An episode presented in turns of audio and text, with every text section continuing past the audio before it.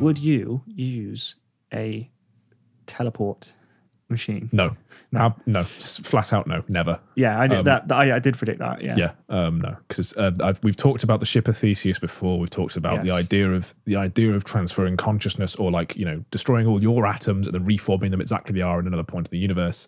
As far as I'm concerned, that means I die. Sure, there is another thing of my consciousness somewhere else that continues on as if nothing happened, uh, but me, this consciousness right here, would die and Yeah, would consciousness ends and a new one Um, starts. and I've actually thought about this. So this is one interesting thing I want to, want to sort of remember. It's the idea that what if that is what happens every time we go to sleep? Every time we go to sleep, the consciousness that we have ceases to exist and we actually die in in that unconsciousness but then we wake up again and we just think as it we think that we didn't die but we did so every day we are dying but we don't realize it or perhaps that happens in surgery when we go we go in we're um, and of course you know there's problems in figuring out how consciousness is without memory like there's Yeah, continuity sure, and there okay. seems to be continuity anyway uh, but it is it is a quite an interesting one and i quite like thinking about that sort of thing because it's like could there be a way in which um, this discontinuity in our consciousness happens on a regular basis but there there would be no way to figure out whether it's, it does it's, or not it's so bizarre because it's like you, you wouldn't do it, but then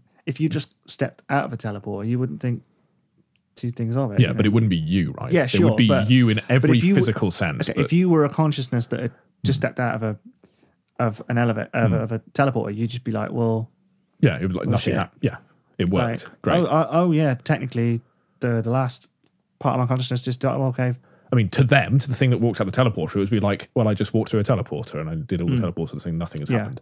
Um, but yeah, there was something that died in in there was a consciousness previous that okay. Well, let me to exist. let me just add another bit onto the end of this question then. So you wouldn't step into a teleporter, but would you be okay with somebody you know stepping into a teleporter? I would tell them everything I'm telling them now. Do not do it. It's if- just if it's they- creepy and weird. If they really wanted to, they can do it. If they, it's their obligation. Let's I, say you were in know, love with somebody and they stepped into a teleporter. I wouldn't like that at all. I would be very adamant in. I, at the end of the day, it's their decision, but I would be very vocal in my. It's their decision to die. Don't do it. Please don't do it because. But like, if they came out, would you still love them? of course, yeah, because it's it's physically in every single way the same person. It's just, But it's still a new person. but it's not because it's exactly the same person. But it's it's just a different set of atoms recombining to that exact same thing. Hmm. But it's. I mean, of course, I'm assuming.